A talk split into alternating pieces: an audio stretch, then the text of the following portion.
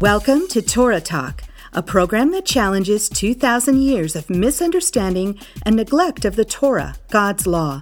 In this show, we will be threshing ideologies by examining these scriptures in their Hebraic contexts. Our goal is to separate the wheat from the chaff, the truth from misconception. This program is sponsored by The Harvest, a messianic charismatic congregation in Thornton, Colorado. Shalom, lovers of the Torah, and thank you for choosing to listen to Torah Talk. I'm your host, Pastor Mark. Today I want to share briefly with you about the roots of Easter.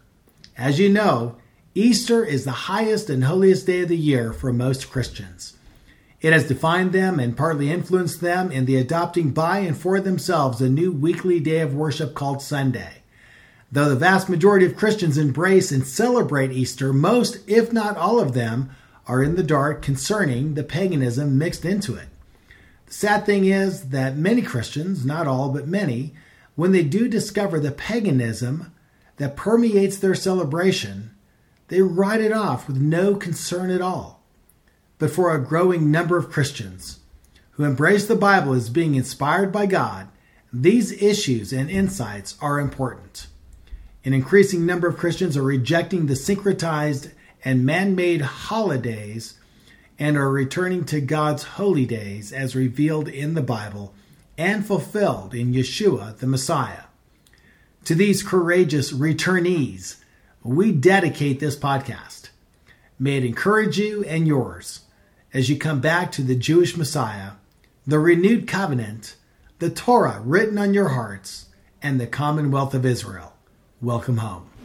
So, those who love the truth, Shema, listen up. I'm going to begin in Deuteronomy chapter 12, verses 28 through 30. These are the laws concerning idolatry.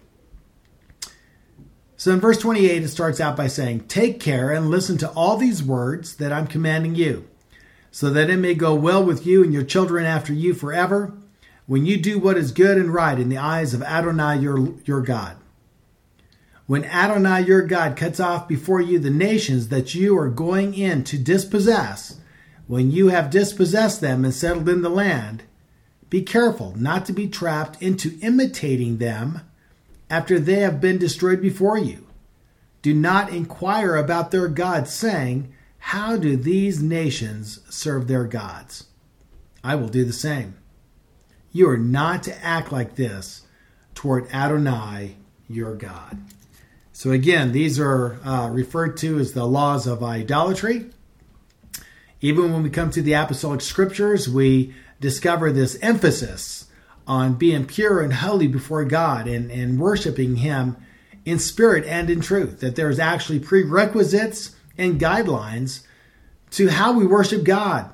This is so important for us to understand. John 4 and verse 23 uh, 324 states this This is Yeshua, the Son of Man, speaking, and he says, Yet a time is coming and has now come when the true worshippers will worship the Father in spirit and in truth. For they are the kind of worshippers the Father seeks. God is a spirit, and his worshippers must worship in the spirit and in truth. So, right here, we have laid out before us, in the words of Messiah, that worship is vitally important to God. And that when we worship God, we, we need to worship Him on His terms, not our own. We need to worship Him in the Spirit and also in the truth. Pagan forms of worship and mixtures, they're false and they're forbidden. We're not to include those in the worship of God. We're not to mix those when we worship God. He is the true and living God. His name is jealous. He's jealous over us. And He will not tolerate us taking pagan forms of worship, repackaging them, and offering it up to Him. We are forbidden to bring pagan forms and practices and to mix them with the true forms of worship that God has already given us. We are forbidden to take pagan forms and offer them up to Him. This was, both true in the days of Moses and was true in the days of Yeshua the Messiah. But because Christianity broke its own branches off of the olive tree of Israel and rejected the writings of Moses and the prophets, she lost her way in regard to what it means to worship God in spirit and in truth. In regard to true worship, she exchanged truth for deception and has fallen into the realm of idolatry. Let me give an example. Her greatest, highest, and holiest religious worship celebration of the year also includes a pagan goddess and a bunny that lays colored eggs. Christianity calls this day Easter. So here's some questions. Where do they get the ideas to pay homage to a pagan goddess and a bunny that lays colored eggs? Certainly not from the Torah, not from the prophets, nor the apostolic scriptures. So, where does she get these ideas? I suggest that she got them straight from the pagan nations that she's lived in. So, for example, one of the many Elohim or false gods in the nations, specifically the Anglo Saxon nations, is a goddess called Ostara. The Encyclopedia Mythica states, quote, in ancient Anglo Saxon myth, Ostara is the personification of the rising sun. In that capacity, she is associated with the spring and is considered to be a fertility goddess. She is the friend of all children, and to amuse them, she changed her pet bird into a rabbit. This rabbit brought forth brightly colored eggs, which the goddess gave to the children as gifts. From her name and rites, the festival of Easter is derived. And that's a fascinating bit of information. And I think it explains some of the uh, culture and traditions and customs that have come down to us in this celebration called Easter. You can go to the Encyclopedia Mythica online and uh, get some of that information. Uh, there's a number of uh, pretty good resources out there that uh, give us some understanding about how and when these customs uh, came into this celebration called Easter. Now, um, there may be some debate whether the word Easter is derived from the Saxon pagan goddess named Ostara or to the older Germanic goddess Eostra, or whether it is derived from the religiously neutral German term uh, that references the dawn or sunrise. But there are primarily two indisputable facts related to this discussion. Number one, among the Anglo Saxons, Ostara was a pagan goddess who was the personification of the rising sun. The tradition states that she changed her pet bird into a bunny rabbit and laid colored eggs for all the children. That's indisputable. Number two, from the Anglo Saxon version of paganism, the church developed its rites and customs of Easter.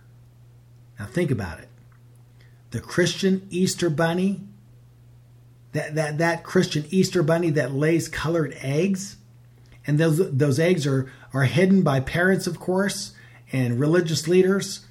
Uh, and and and you know the children come out then and hunt for those uh, colored eggs. That custom comes right from this ancient Anglo-Saxon tradition. It's rooted firmly in pagan idolatry, and it's not in any way related to the true worship of God. This, this custom of, of, of the colored eggs coming from an Easter bunny, which we hide for the children, that's not rooted in the scriptures. It's not even found in the scriptures. It's actually a pagan form of worship given to an ancient goddess, a fertility goddess. And that's forbidden for us to play around with. Now, also, in addition to that, we have the sunrise services where Christians gather and face east on Easter to worship with the rising sun. This, too, this custom, too, is rooted in pagan idolatry. You know, ancient Israel was doing something very similar, and then God rebukes them via the prophet Ezekiel. It's found in Ezekiel chapter 8, and Ezekiel is listing out the sins of the nation. And uh, so God God is speaking to to Ezekiel and he says in verse 15 of Ezekiel chapter 8 He said to me, "Do you see this son of man? Yet you will still see greater abominations than these. He had just been explain, explaining to uh, uh, Ezekiel the sins of the nation. And he goes on and says, There's even greater abominations that are occurring. Verse 16 Then he brought me to the inner court of the Lord's house. And behold, at the entrance of the temple of the Lord, between the porch and the altar, were about twenty five men with their backs to the temple of the Lord, and their faces toward the east and they were prostrating themselves eastward toward the sun. And it's pointed out in uh, Jewish commentary after Jewish commentary that this was a form of paganism in terms of a worship practice, where people worshiping the sun would face toward the rising sun as they worshiped. And Israel here is blending that. They're, they're actually worshiping the Lord, but in a way that the pagans worship their gods. They're actually facing the east at the rising of the sun and worshiping the Lord. And God said, Don't do that. That's exactly what He said in Deuteronomy. Don't learn their ways, don't adopt their practices and repackage, repackage that and offer it up to me. It's a mixture. I'm a jealous God. I demand purity and holiness in regards to how you approach me. And so uh, Israel, of course, was rebuked in the days of Ezekiel. In fact, God brought tremendous judgments uh, because of their idolatry, as a result of their idolatry. So, in summary, thus far, Easter is a syncretized holy day in that it mixes pagan forms of worship and customs with the resurrection of Jesus. It is the invention of church leaders who rejected the Jewish people and the writings of Moses and opted to redefine holiness as they identified with pagan Rome. Today, even the pagans are rebuking Christians for stealing their traditions. This is from a very popular book called The Ancient Ways Reclaiming Pagan Traditions.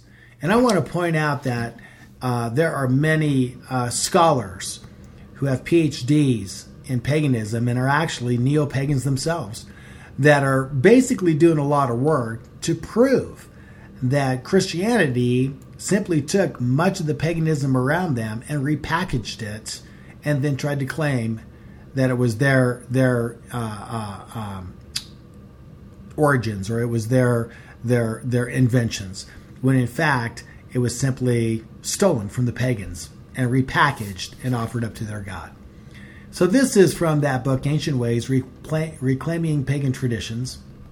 I'm going to go to the conclusion of this book page 220, and it says this quote, It is a fairly safe guess that most of us were raised in a Judeo Christian tradition, and that the seasonal celebrations of our parents and grandparents were some of the most wonderful times of our childhood. As we grew up, we questioned the religious beliefs of our parents, and eventually many of us found our way back to the old gods and the old religion. One of the most painful parts of this spiritual quest was having to give up those wonderful family traditions that gave us so much joy in our childhood. But it isn't so. Some of the most wonderful traditions practiced by our parents and grandparents are purely pagan in origin. So go ahead and celebrate the customs of your childhood. Send valentines, dye Eostre eggs, Bring a fir tree into your house and decorate it with ornaments that came down in your family, and know in your pagan heart that what you do is a traditional way of honoring the old pagan gods. And when someone says to you, I thought you were a pagan, why do you have a Christmas tree in your house? You can look them straight in the face and say, Because it's a pagan tradition. Why do you? Unquote. That's amazing. That's such a powerful statement. You know, it just kind of like challenges this whole idea that somehow Easter arises out of the Bible rather than out of paganism. And certainly, Easter includes the celebration of the resurrection of Jesus. My point is, it's not a purely pagan holiday, it's a syncretized holiday where you take something that is actually true like the resurrection of the Son of God, and you mix it with pagan forms of worship. And after mixing it all up together, you offer that up to God as some type of offering. That is what's forbidden in the Word of God. Let me, let me just clarify this. Christians do not worship this pagan goddess, Ostara. They simply inquired of the pagans how they worshiped these false gods and then imported their traditions into their worship of the God of Abraham, Isaac, and Jacob. And again, this is the very thing that God forbids us to do. He forbade us through Moses, don't do it. And also through the Messiah, don't do these things. So, why do Christians continue in this glaring and blatant syncretism filled with idolatry? I'm going to just kind of posit the idea that due to neglecting the writings of Moses, even rejecting the writings of Moses and the prophets for nearly 2,000 years, it has resulted, it has resulted in their inability to really see clearly what this is all about. When it comes to worshiping in spirit and in truth, many believers, many Christians are profoundly ignorant of these issues. Their hearts are right, but their practices are permeated with the filth of paganism. So, what is the answer? What is the answer for Christians who love the Word of God? Teshuvah. Return. A return to covenant faithfulness. For believers in Messiah, a return to, co- to the covenant is essential in, co- in becoming all that we are called to be as disciples of Messiah. We're to humble ourselves and to come back into the commonwealth of Israel.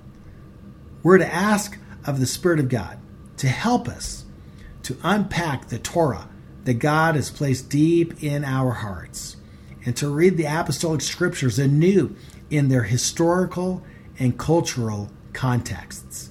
And I want to tell you just, just straight out the writings of Moses are actually the theological constructs and contexts of the words of Jesus. I want to challenge you to begin to give up your pagan ways and pagan days and to embrace the ways of God and His holy days for your life.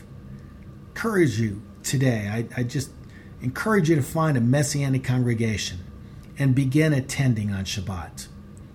Your spiritual fathers are not Ignatius, Barnabas, and Justin Martyr. Neither are they Calvin and Luther.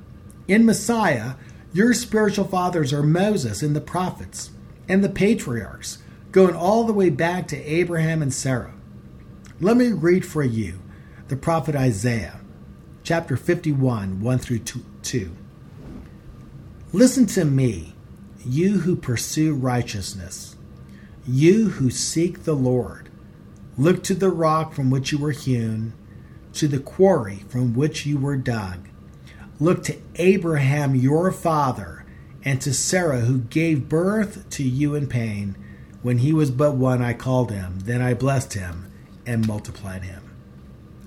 Isn't it time to come back to the Word of God? Isn't it time to come back to the covenant? Isn't it time to come back to the ancient people of Israel, of whom you were grafted into through the Messiah, Jesus the Messiah? Isn't it time that we come back to covenant faithfulness? I want to tell you right now God's holy days are filled with awe and wonder. They're filled with many, many, many traditions that are rooted in the Word of God. They are clean, they are holy, they are pure, they are filled with joy. All of His holy days point forward to Messiah. They find their fullness in the Messiah. We do not need syncretism of those days. We do not need paganism to enjoy the redemption that we have in our Lord. We need to come back to Him with hearts towards Him and towards His Word and towards His ways. This is what God has called us to be and to do in Messiah. So, that concludes our program for this week. A special thanks to our great King, Yeshua the Messiah, our listeners and supporters for making this podcast possible through your prayers and financial giving. Thank you.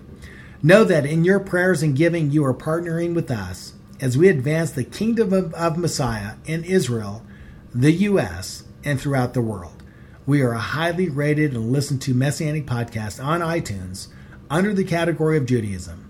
Subscribe now. Pray with us. Give financially.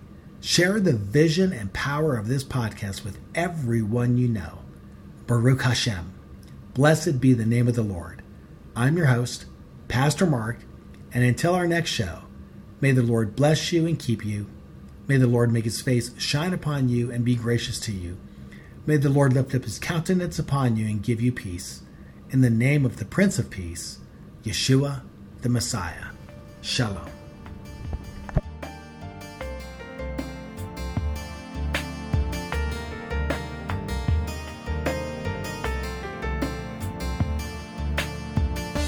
Torah Talk has been brought to you by The Harvest, a Messianic charismatic congregation located at 8891 Hose Boulevard in Thornton, Colorado.